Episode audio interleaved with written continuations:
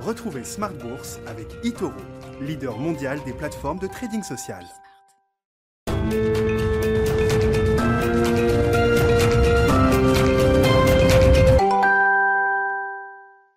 Bonsoir à tous, bienvenue dans Smart Bourse, votre double rendez-vous quotidien consacré à l'actualité des marchés financiers. On va donc passer une heure ensemble hein, pour tenter de comprendre ce qui se joue sur les marchés. On a un CAC 40 qui a préservé les 6000 points aujourd'hui, qui progresse bien même, alors que la tendance est un petit peu moins euh, positive du côté de Wall Street. L'indice parisien qui gagne maintenant 10% depuis le mois de janvier. Alors est-ce que cette tendance haussière va se poursuivre? On en parle dans un instant avec les invités de Smart Bourse. Aux États-Unis, on attend demain le discours de Joe Biden à Pittsburgh le président américain va détailler un nouveau plan, un de plus dédié cette fois aux énergies renouvelables et aux infrastructures. 3 000 milliards de dollars qui viennent s'ajouter au plan de 1900 milliards qui a déjà été voté il y a quelques semaines. En parallèle, la vaccination s'accélère encore aux États-Unis, ce qui devrait favoriser la reprise économique encore un petit peu plus et aussi l'emploi, l'emploi américain dont on attend évidemment euh, les chiffres. Ce sera vendredi. Et puis les bancaires qui rebondissent nettement aujourd'hui après l'affaire Archegos hier.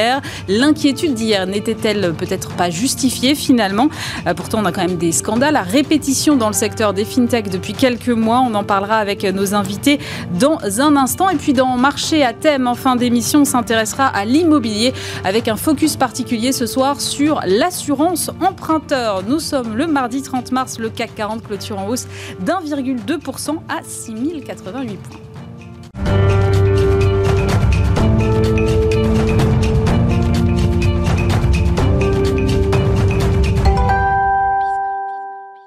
Commencer. On fait le bilan de la journée à la Bourse de Paris avec, avec Eva Ben Saadi qui est depuis la salle des marchés de Bourse Direct.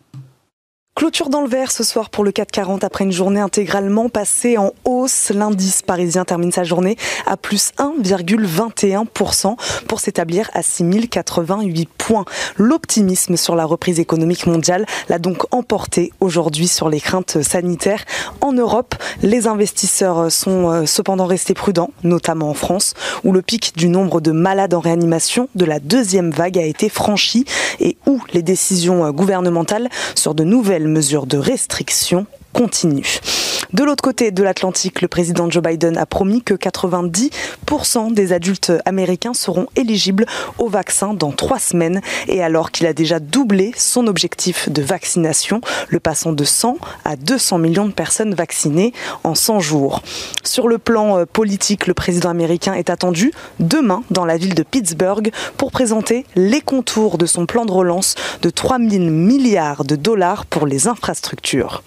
Côté statistique, beaucoup d'indices cette semaine. Aujourd'hui, on a pu euh, constater la hausse de la confiance des ménages français au mois de mars à 94 points contre 91 au mois de février selon l'enquête de l'INSEE. Mais c'est aux États-Unis que la hausse est la plus importante. L'indice de confiance des consommateurs au mois de mars ressort très nettement au-dessus des attentes à 109 points contre 91 en février. Il était attendu autour de 96. Et puis, toujours du côté des statistiques, très attendue cette semaine, bien sûr, les créations d'emplois aux États-Unis. Ce sera euh, ce vendredi. Pour rappel, le mois dernier, elles avaient reculé à 117 000. Du côté des valeurs, maintenant, les bancaires ont tiré euh, le 440 tout au long de la journée. Après leur perte de lundi, les titres du secteur profitent de la remontée des taux d'emprunt des deux côtés de l'Atlantique. BNP Paribas et Société Générale clôturent au-dessus des 3%. Alstom en hausse également après les annonces d'un contrat de 220 millions d'euros qui prévoit la conception et la fabrication de 204 voitures de métro à Bombay en Inde. Le groupe euh, Lagardère signe lui aussi une des plus fortes hausses. Aujourd'hui, le conseil d'administration d'Achète Livre, société holding de la branche Lagardère Publishing, a nommé hier Pierre Leroy, président directeur général en remplacement d'Arnaud Nourri. Un départ qui relance les spéculations autour de la vente à Vivendi de certains actifs de Lagardère, comme la station de radio Europe 1. Vinci et le groupe de construction espagnol ACS Industrial euh, seraient arrivés à un accord final sur le prix euh, et le mode de paiement après six mois de négociations, selon la presse espagnole. ACS devrait réunir son conseil d'administration pour approuver la vente de Cobra à Vinci. Le prix de vente serait de 5,2 milliards d'euros. Et enfin, ArcelorMittal qui a annoncé son intention d'investir entre 1 et 1,5 milliard d'euros sur ses sites allemands pour accélérer la réduction de leurs émissions de gaz à effet de serre. L'euro, lui, se maintient à un plus bas face au dollar en dessous des 1,18 et est en passe d'accuser son pire mois depuis la mi-2019. Demain, les investisseurs s'intéresseront en matinée aux résultats provisoires de l'inflation en France en mars, aux dépenses de consommation des ménages français en février et au chômage en Allemagne au mois de mars. Très attendu aussi l'estimation préliminaire de l'inflation dans la zone euro. Eva Ben Saadi, euh, que vous retrouvez donc tous les jours sur Bismarck depuis la salle des marchés de Bourse Direct à 10h, à midi et demi, à 15h et à 18h30. Thank you.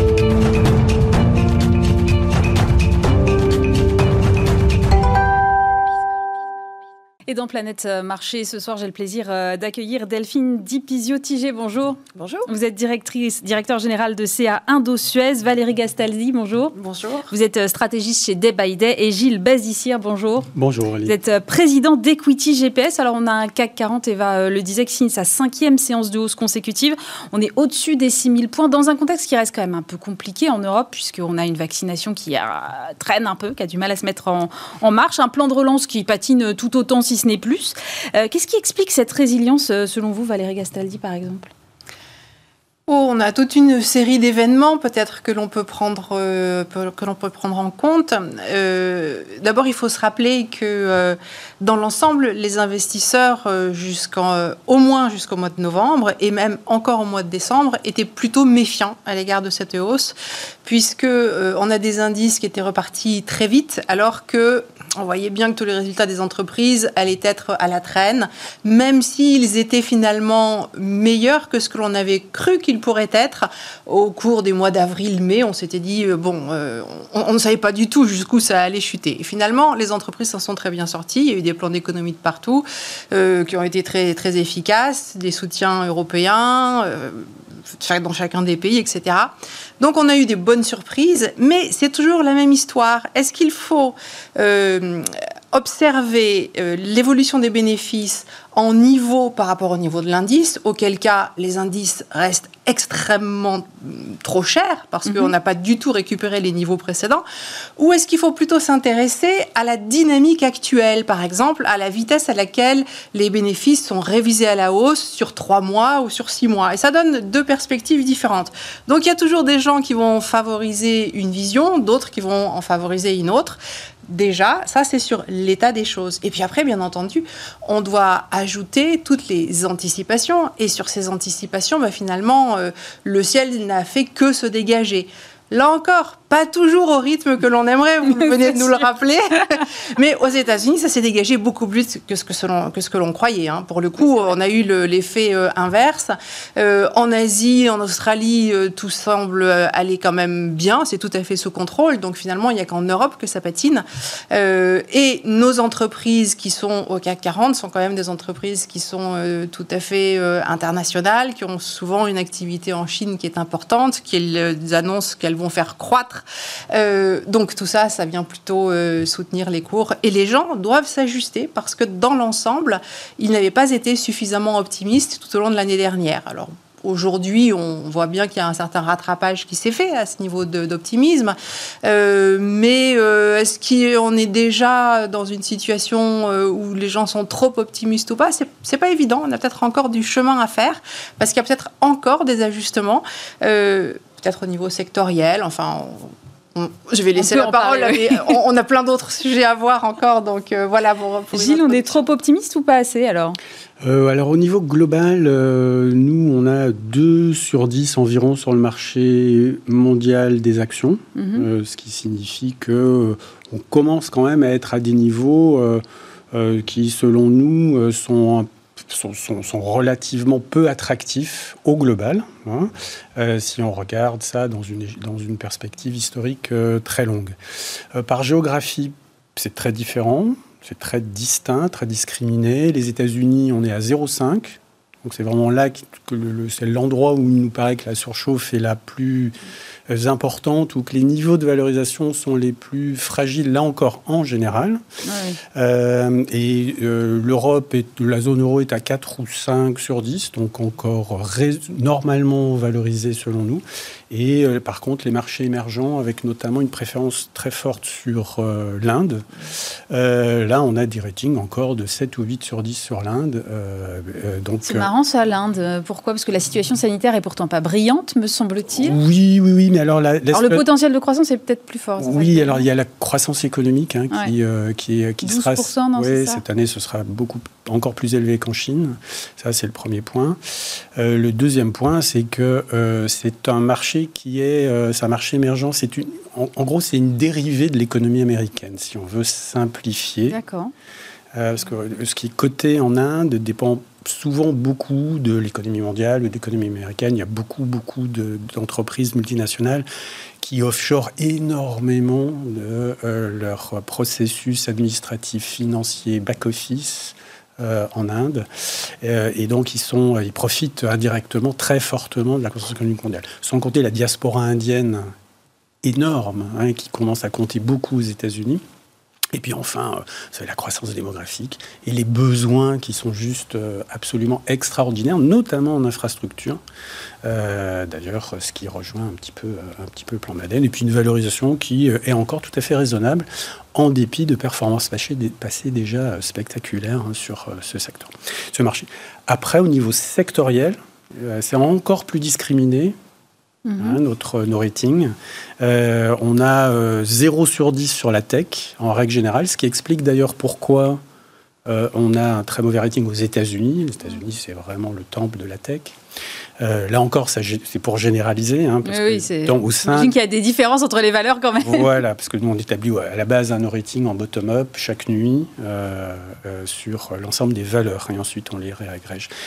et par contre, sur les secteurs dits cycliques ou sensibles à l'activité économique, les banques, l'automobile, les métaux, tout ce qui est sensible aux infrastructures, à la révolution énergétique également, là, on a des avis très très positif encore et on pense que euh, les investisseurs vont être surpris euh, et que certaines sociétés vont voir euh, des niveaux d'activité qu'elles n'ont jamais vus depuis des dizaines et des, décennies et des décennies. Et en règle générale, les, les, investisseurs risquent d'être surpris sur ce, ce type de boîte et c'est ce qui fait les belles performances boursières selon nous. Delphine, quel regard est-ce que, est que vous portez? Est-ce que cette tendance-là qu'on observe, je crois qu'on est sur une hausse de 10% depuis le mois de janvier, là, elle peut se poursuivre encore, alors qu'on est peut-être à la veille de nouvelles mesures de restriction, en tout cas en France? On voit qu'en Allemagne, ils ont aussi du mal à repartir. Alors, pas, je complète par rapport à ce qui a été dit parce que mm. je suis relativement d'accord.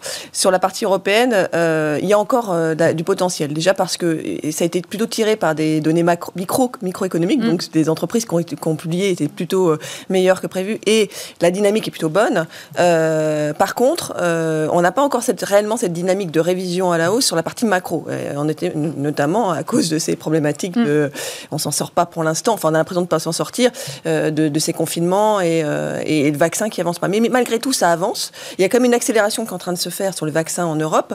Et probablement qu'on euh, aura des révisions euh, plutôt euh, positives sur la partie macro très rapidement au final et peut-être plus rapidement que prévu. Ça c'est un premier élément. Donc on reste quand même plutôt positif. Deuxième élément, c'est la c'est la, constitution même des indices européens qui est quand même plutôt sur des valeurs cycliques et, et décotées.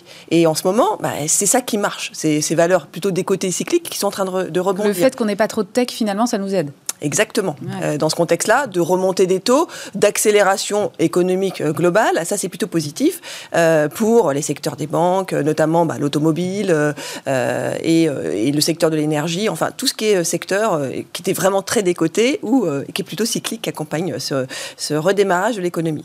Et troisième facteur, c'est les flux. Et les flux, ça c'est intéressant parce qu'on n'a pas eu de flux euh, depuis euh, quasiment 2016 euh, en zone euro et en Europe, plus largement, et notamment à cause du, Brexit.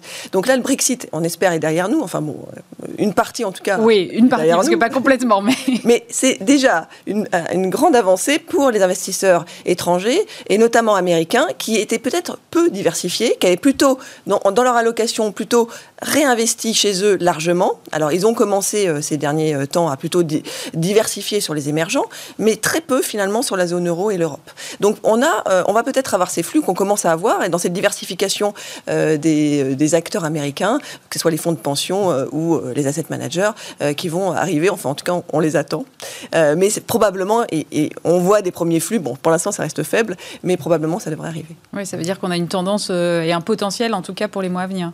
C'est ce qu'on pense, clairement. Euh, dans les indicateurs du jour, j'ai vu que l'inflation était passée au-dessus de la barre des 2% en Allemagne. Euh, Valérie, est-ce que. On va parler des États-Unis et de toutes ces problématiques évidemment après, mais est-ce que ça veut dire qu'en zone euro, il y a déjà une hausse des prix qui se profile quand même? Bon, alors en zone euro, elle est quand même extrêmement timide et là, on a beaucoup euh, d'effets de base qui vont arriver. Mm. Donc, euh, on, commence à prendre en compte la baisse des prix qui a eu lieu il y a un an. Donc, bien entendu, on a un phénomène d'accélération par rapport au niveau d'il y a un an. Est tellement euh, faible. Parce que, la base est, est très faible. Euh, c'est peut-être pas, enfin, a priori, c'est pas en Europe que le risque d'inflation est le plus élevé. Ça va quand même, euh, si cette inflation repart effectivement, elle doit repartir avant tout des États-Unis. Euh, et bien entendu, l'ensemble des dépenses qui ont déjà été faites et celles qui, pourraient l'être, mhm. euh, qui, qui, sont prévues, participent de, de, cette dynamique. Et je trouve que c'est vraiment. Alors, je sais qu'il y a des gens qui disent non, non, mais c'est, on n'arrivera pas à, à, dépasser quand même toutes les barrières, parce qu'on a quand même aussi des poids, euh, notamment de la globalisation, euh, de euh, l'absence de croissance démographique, etc., qui sont des poids très très lourds et qui sont des freins à la reprise de l'inflation. Mais moi, j'ai une approche très long terme, extrêmement factuelle, et pour moi, il y a un cycle inflationniste qui s'appelle le cycle de Kondratiev, qui dure 55 ans, entre 54 et 56 ans en général, et qui se répète de façon extrêmement fiable aux États-Unis. Euh, auparavant, j'ai pu l'étudier sur les données euh, anglaises. En fait, on le repère euh, vraiment bien, mais depuis le 16e, 17e siècle. Ah oui, quand même. Donc oui, c'est vraiment, c'est vraiment quelque chose qui est ancré et quels que soient les pays auxquels on peut s'intéresser, on arrivera toujours à retrouver ce, cycle. Il n'est pas toujours calé de la même façon, mais on retrouve toujours des, de nombreux points communs. Et en fait, on a ce, cycle inflationniste, bah, il a des, des respirations euh, et il se divise en trois parties. La première partie, elle s'est terminée en fait en 2020 parce qu'elle avait commencé en 2002. On a eu une première partie donc 18 ans, mhm. c'était la durée idéale, et elle a duré 18 ans, a priori, enfin, on ne sait pas, on a peut-être encore un point bas de l'inflation devant nous, mais je, pense que ça y est, on, l'a, le point bas de l'inflation. Euh, en 2019, j'hésitais un petit peu, mais là, maintenant, je n'hésite plus trop. Et donc, bien entendu, quand euh, j'entends tout ce qui se passe, et déjà quand j'entendais en 2019 les banques centrales dire que elles allaient rester derrière la courbe, c'est-à-dire qu'elles ne remonteraient les taux qu'après avoir eu la preuve de l'inflation. Tous leurs discours se sont, euh, euh, ont été aménagés par rapport à ce que l'on pouvait entendre euh, il y a 10, 20 ans, ou même encore il y a 3 ans.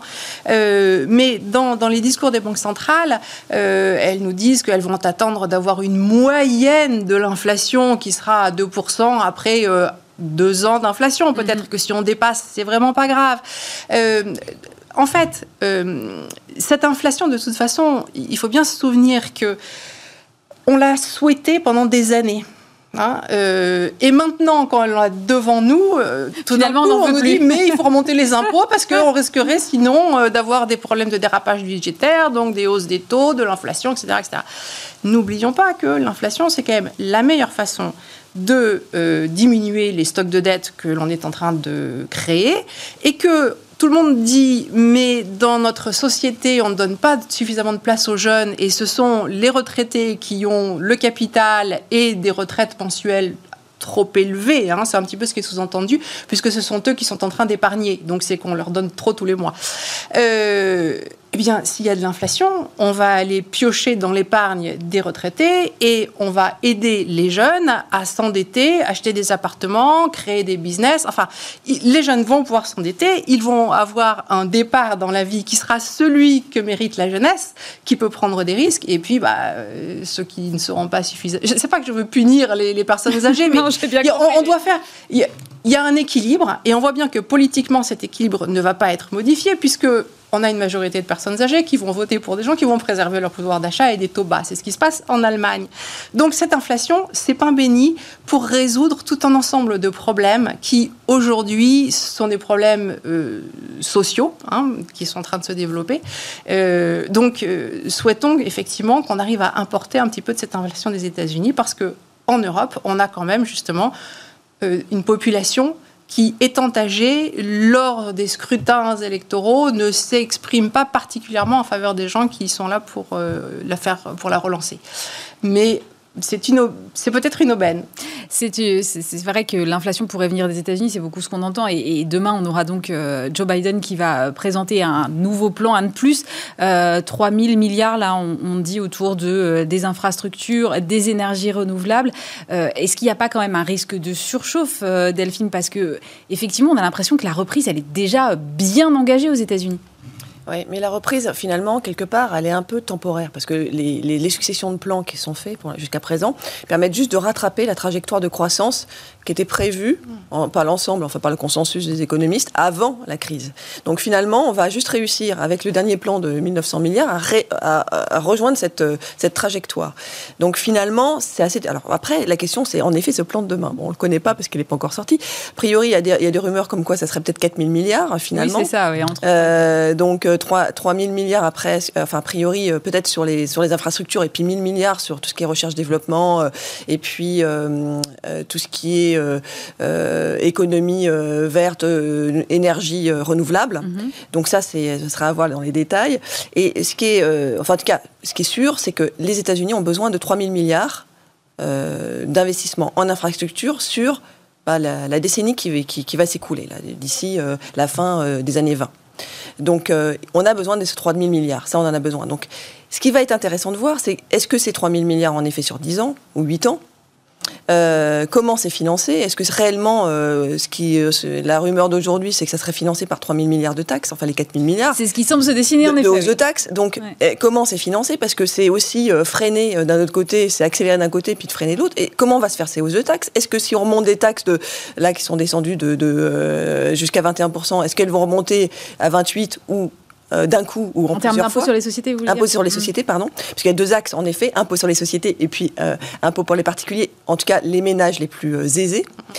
donc il y aurait, enfin encore une fois, on, va voir demain, mais ce qui est attendu, c'est une hausse d'impôt pour les particuliers et les ménages les plus aisés, et aussi peut-être aussi une taxation des dividendes et des revenus sur les, les, capitaux. Donc ça aussi, ça a un effet négatif. Donc ce qui est intéressant de voir, c'est euh, un, évidemment, la taille. Deux, comment ça va s'étaler dans le temps? Parce que finalement, si c'est sur 10 ans, bah, peut-être que ça va être un coup d'épée dans l'eau, en tout cas en réaction des marchés, parce que finalement, 3 000 milliards ou 4 000 milliards sur 10 ans, bon, c'est bien, mais c'est quand même pas euh, les 2 000 milliards qu'on a eu là, euh, one shot. Hein. Donc peut-être que ça sera, ça sera important, mais ça sera peut-être pas l'événement du siècle tel qu'on l'attend demain. Donc ça, ça sera intéressant à regarder. En tout cas, en tout cas, notre point de vue, c'est que ça ne devrait pas entraîner euh, une inflation, en tout cas, euh, euh, plus pérenne. Si on voit une inflation, et je rejoins ce que vous disiez, c'est peut-être plus à long terme, mais, mais, pas tout de suite. En tout cas, cette année, il peut y avoir une accélération, en tout cas une anticipation des marchés sur une accélération de l'inflation mais qui devrait revenir. Parce que les marchés vont toujours tester, vont toujours tester plus mm. loin. Là, aujourd'hui, le, le, niveau de 2% sur les taux de 10 ans américains, c'est un peu le taux absolu. On se dit, si ça le casse, euh, ça va être la bérésina sur les actions. On est encore en dessous, on est à 1,75. Voilà. Probablement qu'on va les casser. Parce que le marché va toujours tester plus loin. Donc, probablement qu'on va les casser. Après, est-ce que ça veut dire pour, pour autant qu'il y a une accélération de l'inflation, qu'il faut avoir peur de cette hausse d'auto Probablement pas. Donc euh, c'est ça qui, enfin c'est notre vue. En tout cas, il y aura forcément des excès dans, la, dans le marché va tester des excès. Mm. Par contre, ça va revenir euh, et euh, on ne pense pas à ce stade. Enfin, on verra demain, mais s'il y a des surprises, qu'il y ait des risques d'inflation très forts à très court terme. Voilà. En tout cas, ça peut peut-être jouer sur le marché quand même des, matières premières, Gilles, non? Parce qu'on a déjà pas mal de matières premières qui sont en, nette hausse là en ce moment. Est-ce mhm. que ça peut accentuer ce phénomène-là? Sans doute, hein, parce que l'inflation est un facteur, enfin on la mesure de façon générale et générique. D'ailleurs, les, types de mesures sont, sont, le panier de la ménagère entre guillemets ou, de l'homme de l'homme au foyer entre guillemets euh, sont, contestables et contestés hein, d'ailleurs hein, en termes d'instruments de, mesure. Mais, euh, c'est une vision un peu générale et générique. Euh, si on regarde de façon plus particulière et en termes sectoriels, valeur par valeur, et ce qui intéresse ou ce qui a une incidence sur l'évolution ultérieure du cours des actions. Ce qui est important, c'est de voir en fait où est le pricing power et où les entreprises peuvent capturer ou souffrir hein, de ces hausses euh, de prix qui peuvent être parfois ou baisses de prix qui peuvent être parfois très brutales. Ainsi, dans l'immobilier, les baisses de prix sont brutales en ce moment. Hein, les loyers pour de l'immobilier commercial partout dans le monde, pour des raisons évidentes, euh, sont en baisse et il est difficile d'imaginer euh, que ça rebondisse très rapidement. Euh, par ailleurs, par contre, il y a beaucoup de, pas seulement de matières premières, qui sont sur lesquelles la, demande excède de beaucoup l'offre, mais il y a également des services ou, euh, des, euh, ou des produits industriels intermédiaires. Quel type de service, par exemple? Ah bah, euh, les, vous, avez des, vous avez des services à la personne, en particulier dans le, dans le domaine de la santé. Ah oui, dans le domaine de l'éducation, bien sûr, qui, sont, qui sont en forte demande, ou alors des, des, biens industriels intermédiaires, enfin l'économie des batteries dans le monde, Enfin, et juste, euh, enfin, là, il y a Tesla là aujourd'hui qui a dit finalement on va prendre du retard euh, sur un certain nombre de modèles parce que justement on n'arrive pas à avoir. Euh, voilà, c'est intéressant et c'est une des raisons pour lesquelles ça, cela, hein, ce que vous venez d'évoquer, se transmet dans les perspectives, dans la, le rythme de révision des perspectives de, de performance économique et financière de Tesla à horizon court terme. Euh, et comme par ailleurs le titre est en valorisation extrêmement chère, c'est la raison pour laquelle on a un rating equity GPS très faible, très mauvais sur Tesla depuis maintenant six mois. À l'inverse, dans le même secteur, apparemment, hein, sur euh, Volkswagen ou Stellantis, mais Volkswagen est, particulièrement euh, intéressant, particulièrement intéressant. Là, on a des ratings très très bons, car le titre a été très pénalisé par des tas de choses, dont le scandale du diesel. S'entraîner un certain, un certain temps, en effet. Voilà. Et euh, euh, comme General Motors, d'ailleurs, euh, récemment, je dirais, publié ou communiqué sur un, renverse, sur un, sur un renversement total de sa cutie et le fait qu'il devenait tout électrique à horizon très court terme. Après, tout est dans la réalisation du plan en temps et en heure aussi, parce que le plan est en effet très ambitieux. Mais... Vous avez raison, mais les sceptiques, euh, ne, pour être sceptique, il faudra attendre 5 ans, 6 ans ou 7, ou 7 ans euh, pour apprécier si euh, Volkswagen n'arrive pas à, ses plans à son plan ambitieux. Par contre, tous les neutres ou les optimistes ou les, ou les, ou les réalistes mm. qui, qui, auraient jugé correctement de l'évolution ultérieure, mm-hmm. eux, par contre, ils sont obligés d'apprécier le fait que l'entreprise et son management euh, eh bien, au lieu euh, de, détourner leur intention, de faire la politique de l'autruche, de rester sur une vieille technologie et de risquer d'être euh, de, de, complètement sorti du marché à horizon très court terme, eh bien, embrasse l'électrique, point. et il n'y a pas d'autre option de toute façon hein, pour les constructeurs automobiles. Et ne laisse plus à Tesla la niche et la voie libre qu'ils avaient avant. Et donc, et donc euh, enfin, la concurrence pour, euh, pour les véhicules électriques va, va augmenter. Euh, les, les, tous les constructeurs fabriquent de très très bons véhicules électriques. Hein. Il n'y a pas que Tesla dans, dans le monde. Et, et, tous les constructeurs automobiles rêvent de valorisation médiane entre la leur actuelle et celle, et celle, de Tesla. Donc ce que je veux dire par là, c'est que la, la, rareté boursière de Tesla euh, est un phénomène qui est euh, derrière nous également et qui va puissamment, à notre avis, contribuer à un re-rating, euh, notamment de Volkswagen, mais aussi de beaucoup d'autres entreprises automobiles, aux dépens, boursièrement, des Tesla ou autres startups hein, qui entrent sur le marché dans le domaine des véhicules électriques à des niveaux de valorisation absolument stratosphériques. On parlait euh, des taux avec euh, Delphine il y a un, instant. Euh, Valérie, est-ce que ça peut, une remontée des taux, ça peut détourner les investisseurs du marché action pour aller plutôt vers le marché obligataire oui, bien entendu qu'il y a des gens qui vont être attirés par des rendements quand on va approcher de 2% aux États-Unis. étant donné que c'est l'objectif d'inflation, c'est beaucoup mieux que ce que l'on pouvait avoir depuis plusieurs années. donc oui, ça risque de détourner un petit peu les gens. Euh, quand on regarde historiquement à, long terme, les périodes de hausse euh, des taux ne sont pas des périodes au cours desquelles les actions baissent de façon euh, continue.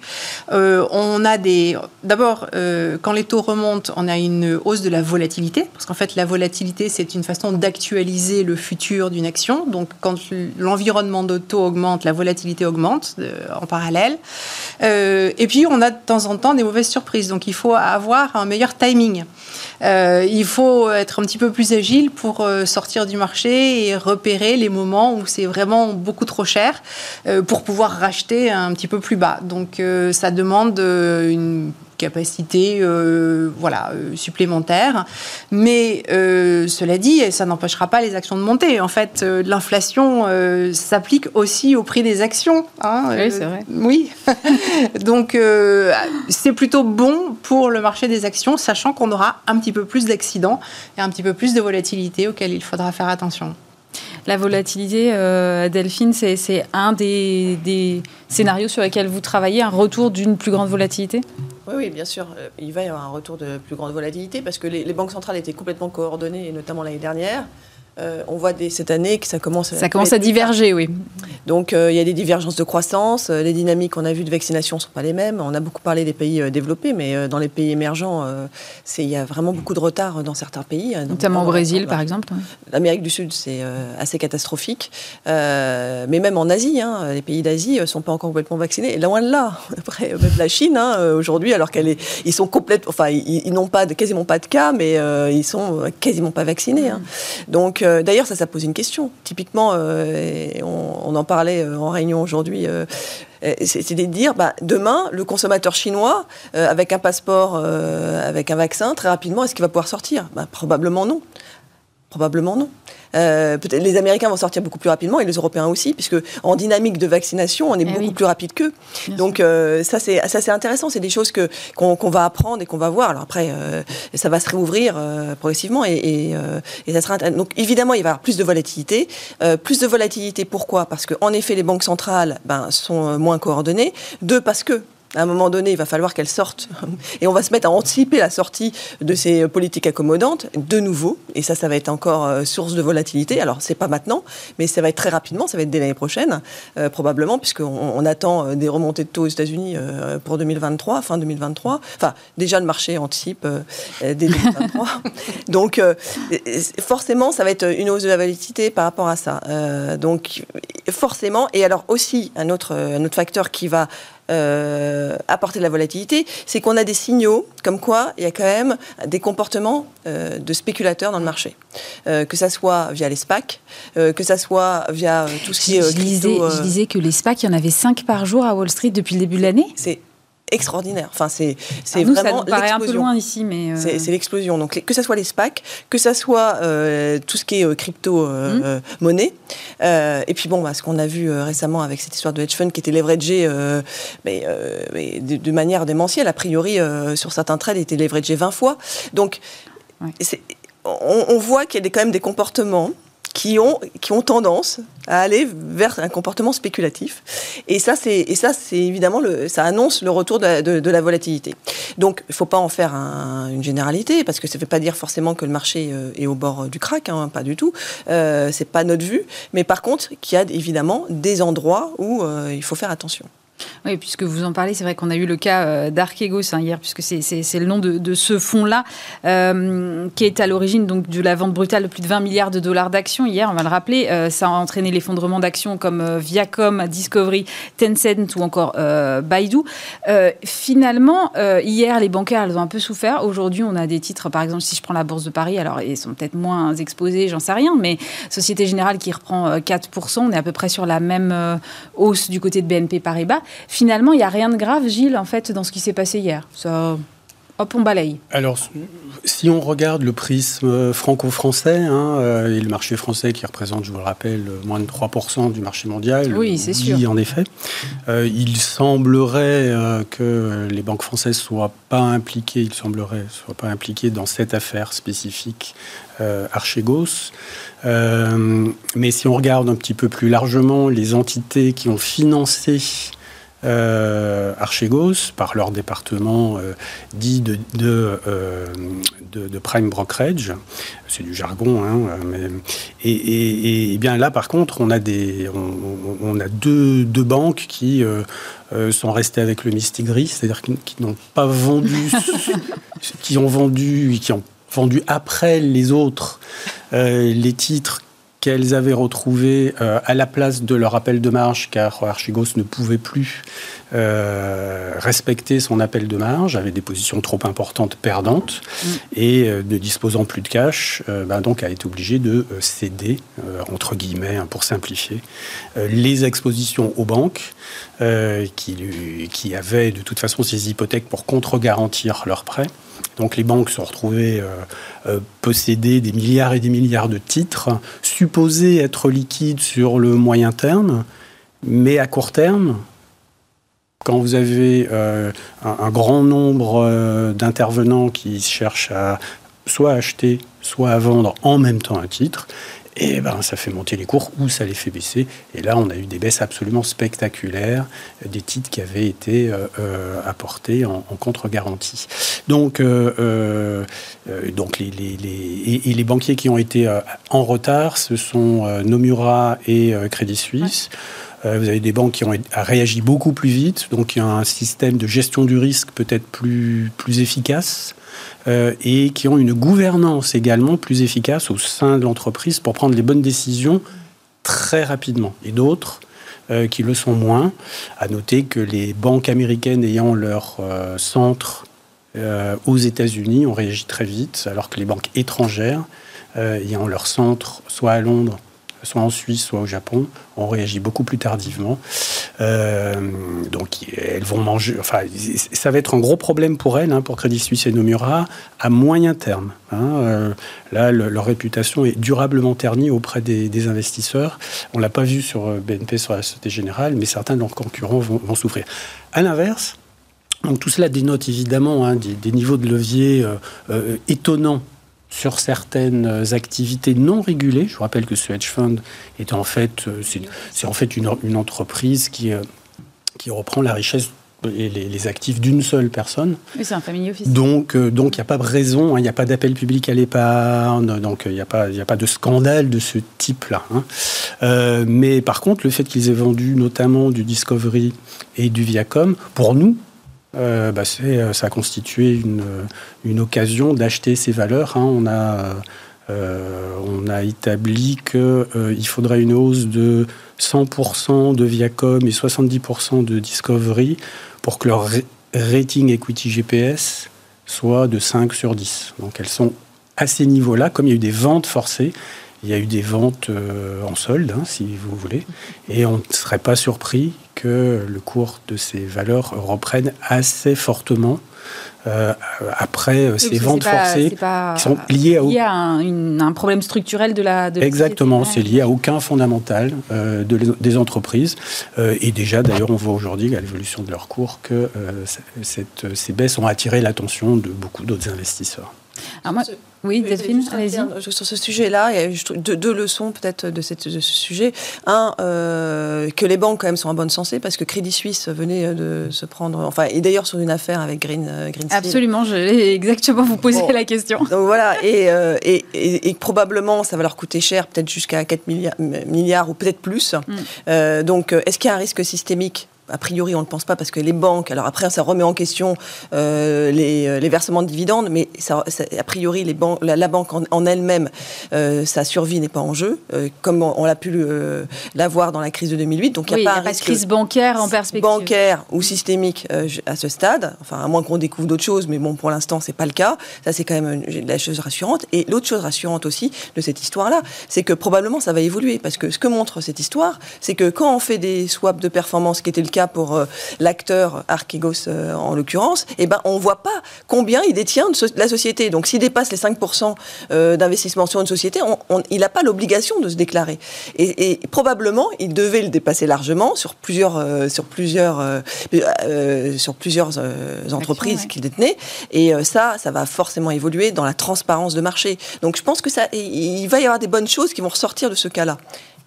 Et puis, de l'autre côté, pour les banques, probablement aussi de mettre en place euh, des systèmes de, hedge beaucoup plus efficaces que ça n'est, parce que là, c'était un peu premier sorti. Euh, et, des contrôles de risque. Premier sauvé, quoi. Premier sauvé, hein. des contrôles de risque qui vont être euh, durcis, et, pour les principaux intéressés, sans doute à des coûts très importants supplémentaires dans ce domaine-là, hein, dans le domaine du risk management en interne, parce que leurs, pour les actionnaires, c'est juste intolérable. Mais quand même, ça pose un peu. Enfin, moi, ça me pose question. C'est vrai que je vois ça de, plus loin que vous, évidemment. Mais, euh, mais on a quand même eu euh, Greensill, vous en parliez. On a eu Wirecard, on a eu GameStop, euh, ce cas hier. Alors évidemment, à chaque fois, ce sont des configurations très différentes, vous allez me dire. Mais quand même, est-ce que ça pose pas des questions sur le secteur de la fintech en général, Valérie? Parce que. bon, il y a des choses qui sont visiblement pas très bien régulées, comme dirait, comme dirait Delphine bah, Déjà, si on prend la fintech, c'est un secteur qui est récent, donc on ne pouvait pas en parler il y a dix ans, ça n'existait pas. Euh, c'est un secteur euh, qui a fait beaucoup parler de lui, euh, qui a beaucoup cru. Tous les brokers en ligne, etc., ont eu beaucoup de succès. Ils collectent beaucoup d'argent quand ils proposent de l'épargne, etc. Donc c'est aussi un mouvement assez général d'avoir des nouvelles sur les secteurs qui inquiètent qui intriguent et qui inquiètent et qui sont pas forcément encore très bien compris. Donc euh, bon, mais on a eu plein de mauvaises nouvelles, mais euh, enfin de mauvaises nouvelles, de, de, de nouvelles de, de, chutes de cours très violentes. Ça. Voilà. Mais à chaque fois, ça a quand même été pour euh, des raisons très différentes. Moi, je trouve que là, l'affaire d'Archegos, ça fait plus penser à des problèmes de contrôle de risque malmenés dans les banques, et que après Société Générale, qui euh, étaient pourtant en interne, etc. Mm. C'est toujours étonnant de voir que euh, les banques euh, bah, ont autant de mal, a priori, à communiquer entre leur département de prime brokerage, c'est-à-dire ceux qui mettent à disposition des fonds d'illiquidité, qui leur donnent des autorisations de, de traiter. Hein, en gros, et qui surveillent leurs engagements, et d'un autre côté, euh, les, euh, les, banques qu'on appelle les CIB, euh, et qui, elles, concluent les accords d'échange de performance. Ces swaps, ils sont faits dans les, dans les CIB, et apparemment, il n'y a pas trop de communication entre les deux. Et, voilà, donc d'où le... On les a séparés exprès, hein, pour communiquer. oui, mais on voit le côté, le revers de la médaille. Oui, donc c'est vrai que ça appelle vraiment à plus de, euh, à plus de régulation. Bon, mais euh, enfin ça c'est on a toujours eu des scandales en bourse. C'est, ça revient. Quand la bourse est haute, il y en a plus. Parce que, bien entendu, ce sont des moments où les gens spéculent plus. Quand euh, la bourse est très basse, en fait, il y a très peu de spéculation. Les, les gens ne vont pas en bourse. Et plus la bourse monte et plus on a de spéculation. Ça, c'est Enfin, c'est l'histoire euh, de l'homme et de la bourse. Hein. C'est vrai qu'on a vu un appétit, en tout cas renouvelé, euh, je pense, pour, euh, de la part des particuliers pour, pour la bourse. Comment est-ce que vous regardez ça, vous, Delphine? Et, alors, juste, je voulais finir là-dessus aussi, sur le contrôle des risques, parce que malgré tout, c'est quand même pas toutes les banques, c'est que mm. quelques banques, et notamment sur Crédit Suisse, sur les deux affaires, c'est quand même aussi un contrôle, un contrôle des risques qui était quand même plus que limite sur les Green Seal et Archegos. Et c'est pourtant pas une petite banque. C'est pas une petite banque, mais donc là, pour le coup, quand on regarde quand même le détail sur Greensill, de vendre des produits, euh, ils vendaient 10 milliards hein, de produits euh, qui, étaient, euh, qui étaient finalement la, conséquence de ce, cet affacturage mm-hmm. inversé. Eh bien, ça c'était. Enfin, bon, bref, ils, ils, ont quand même pas complètement bien ficelé le, le produit enfin, ce qui nous apparaît aujourd'hui.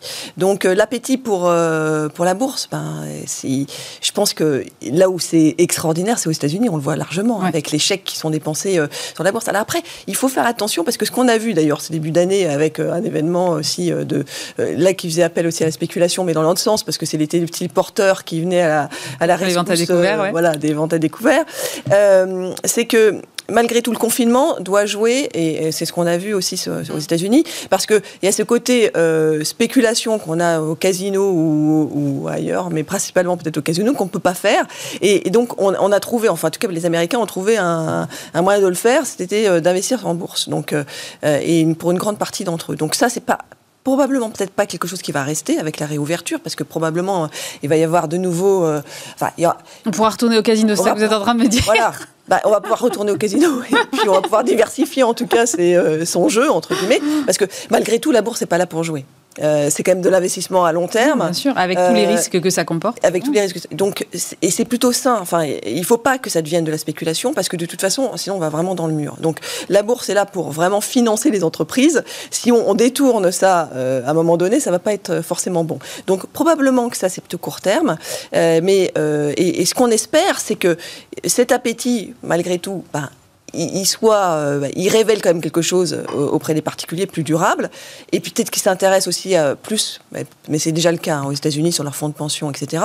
Mais surtout qu'il y a un réveil en Europe et en France, parce qu'aujourd'hui, il n'y a, a, pas un intérêt extraordinaire jusqu'à présent des particuliers pour la bourse, qui est depuis finalement les années 2000 ça a été vraiment la rupture euh, des particuliers avec la bourse. Alors, en 2008, euh, pour ceux qui étaient euh, un peu repartis, ça a été complètement la fin. Et c'est dommage, parce qu'il faut, il faut ce retour des particuliers qui reviennent, malgré tout, parce qu'on a revu des particuliers revenir en Europe et en France, mais évidemment de moindre mesure, parce qu'on n'a pas les chèques.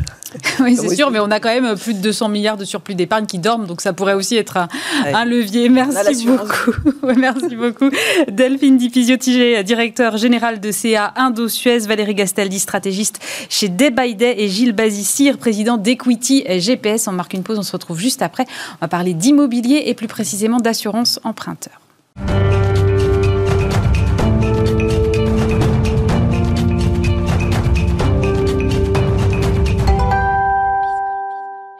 Et ce soir, dans Marché à thème, on va s'intéresser à l'immobilier et plus particulièrement à l'assurance emprunteur avec euh, Ludovic Usieux. Bonjour. Bonjour Aurélie. Vous êtes cofondateur d'Artemis Courtage. Alors avant d'aller dans le détail de l'assurance emprunteur, je voudrais un petit point de situation quand même sur le crédit immobilier. Est-ce que les mouvements de taux qu'on a eus, euh, finalement, euh, en lien avec les anticipations d'inflation, ont eu jusque-là des répercussions sur, euh, sur les taux des crédits immobiliers? Quasiment aucune. Le recul est faible. Hein. Ça fait quelques semaines que les, les, marchés obligataires se sont appréciés. on navigue depuis quelques semaines aux alentours de zéro.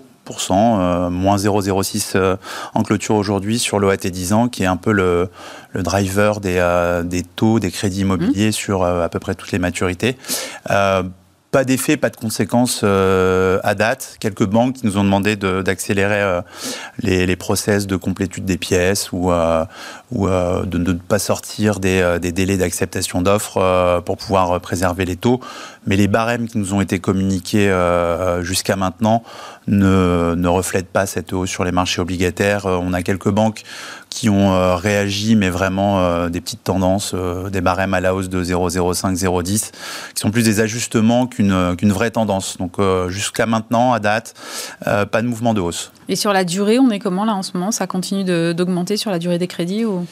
La durée d'emprunt des crédits moyenne est quasiment à 20 ans maintenant en moyenne, ce qui est euh, une durée quasi record, dans une période en revanche de, taux historiquement bas et euh, on navigue toujours autour de 1%, euh, toute durée confondue avec en moyenne des taux euh, fixes qui sont un peu plus, euh, un peu plus de 1% euh, sur les durées supérieures à 20 ans et qui sont en deçà de 1%, 20 ans compris, pour aller jusqu'à 0,40, 0,50 si on emprunte sur une durée de 10 ans par exemple. Alors si on a des, des taux toujours historiquement bas, finalement ce qui peut coûter cher, c'est l'assurance emprunteur. C'est le vrai sujet du moment, c'est-à-dire que le poids de l'assurance emprunteur dans le coût total du crédit, euh, par conséquence, euh, est, fortement apprécié, fortement augmenté. Quand on est dans un contexte de taux bas comme ça, la part de l'assurance emprunteur prend beaucoup de place dans le coût total du crédit et c'est euh, c'est vraiment un point de vigilance. Quand on dit ça prend beaucoup de place, ça, ça, ça, veut dire que ça peut aller jusqu'à combien? Du Bah, coût du crédit Ça peut aller jusqu'à la moitié du coût total du crédit Ah oui. représenté par cette assurance emprunteur, selon la maturité sur laquelle on va emprunter. Euh, si on emprunte euh, sur une durée un peu longue parce que parce qu'on est primo-accédant, jeune emprunteur, euh, euh, ou à contrario qu'on est sur des durées plus mesurées 15-20 ans, mais qu'on a un peu avancé dans l'âge euh, et qu'on emprunte aux alentours de, de 50 ans, on peut se retrouver avec euh, aujourd'hui ce contexte de taux euh, de, de crédit, euh, de taux de crédit qui sont bas et d'assurance emprunteur euh, qui par définition bougent pas, on peut se retrouver avec euh, un curseur qui nous met à 50-50 entre euh, la part de l'assurance emprunteur et la part euh, des intérêts du crédit à proprement parler. Donc euh, il faut euh, vraiment faire attention à négocier, à prendre du temps pour négocier à la fois le crédit mais aussi l'assurance emprunteur. Et ça se négocie bien, ça, l'assurance emprunteur?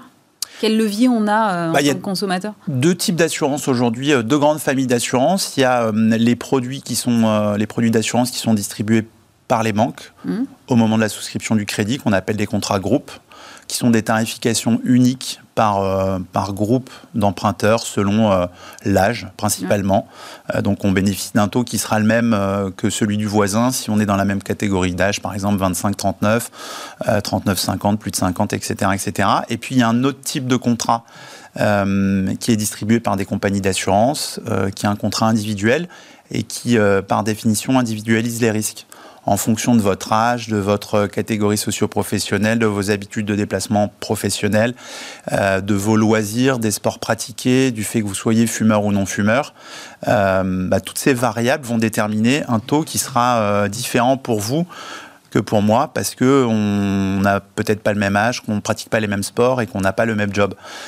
Donc en fonction de tout ça, on se retrouve avec un taux d'assurance individuelle qui peut être euh, selon l'âge et selon les, notamment les, habitudes de déplacement, qui peut être parfois très inférieur euh, à une assurance groupe proposée par une banque, parfois équivalent et puis parfois supérieur euh, si on a eu certaines pathologies, si on a un certain âge, si on emprunte sur une certaine durée, parce que les banques n'ont pas toutes le même contrat groupe et parce que les contrats individuels proposés par les compagnies sont pas tous tarifés de la même façon avec les mêmes garanties.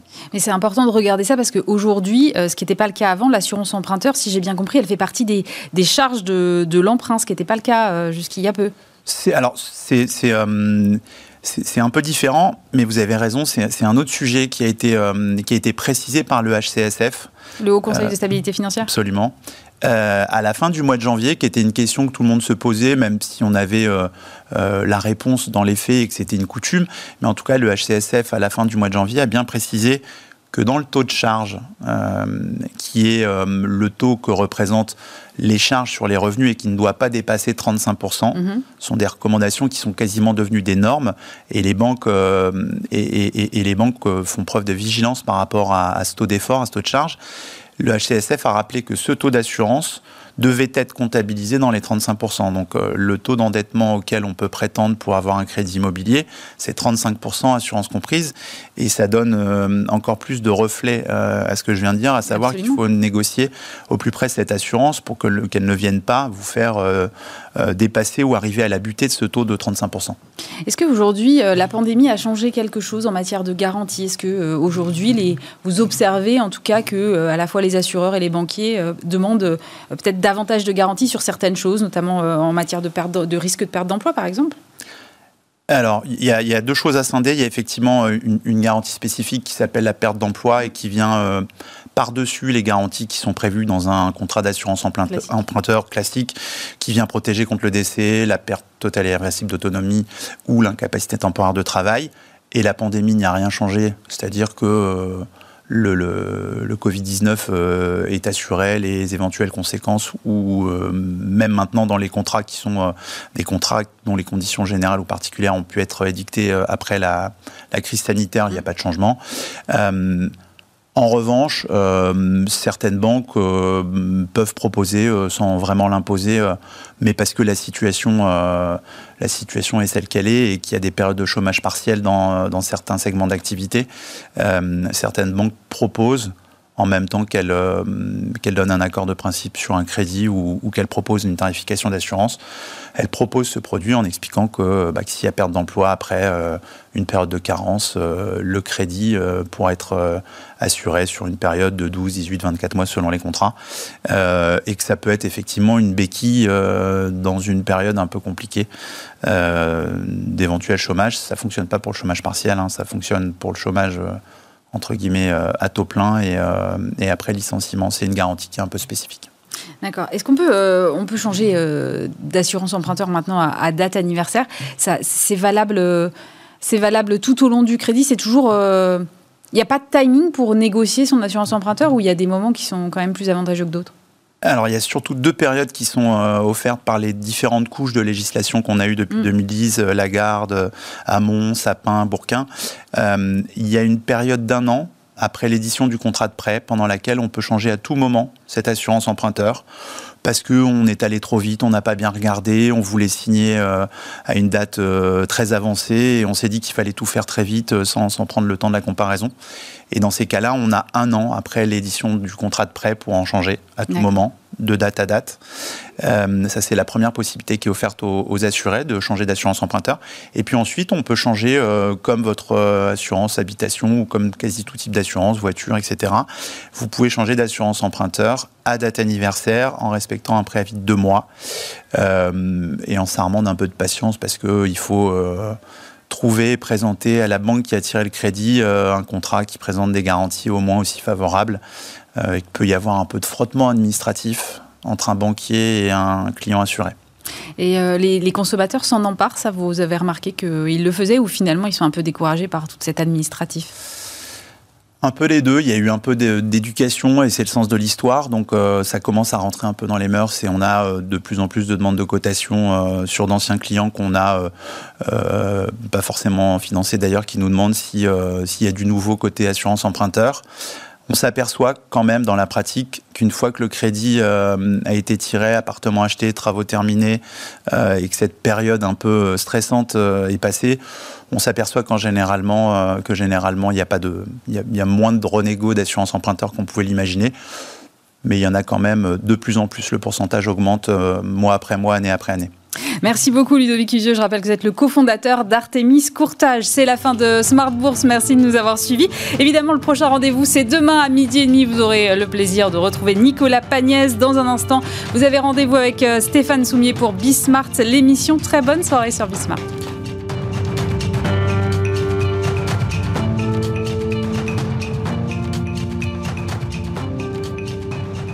C'était Smart Bourse avec Itoro, leader mondial des plateformes de trading social.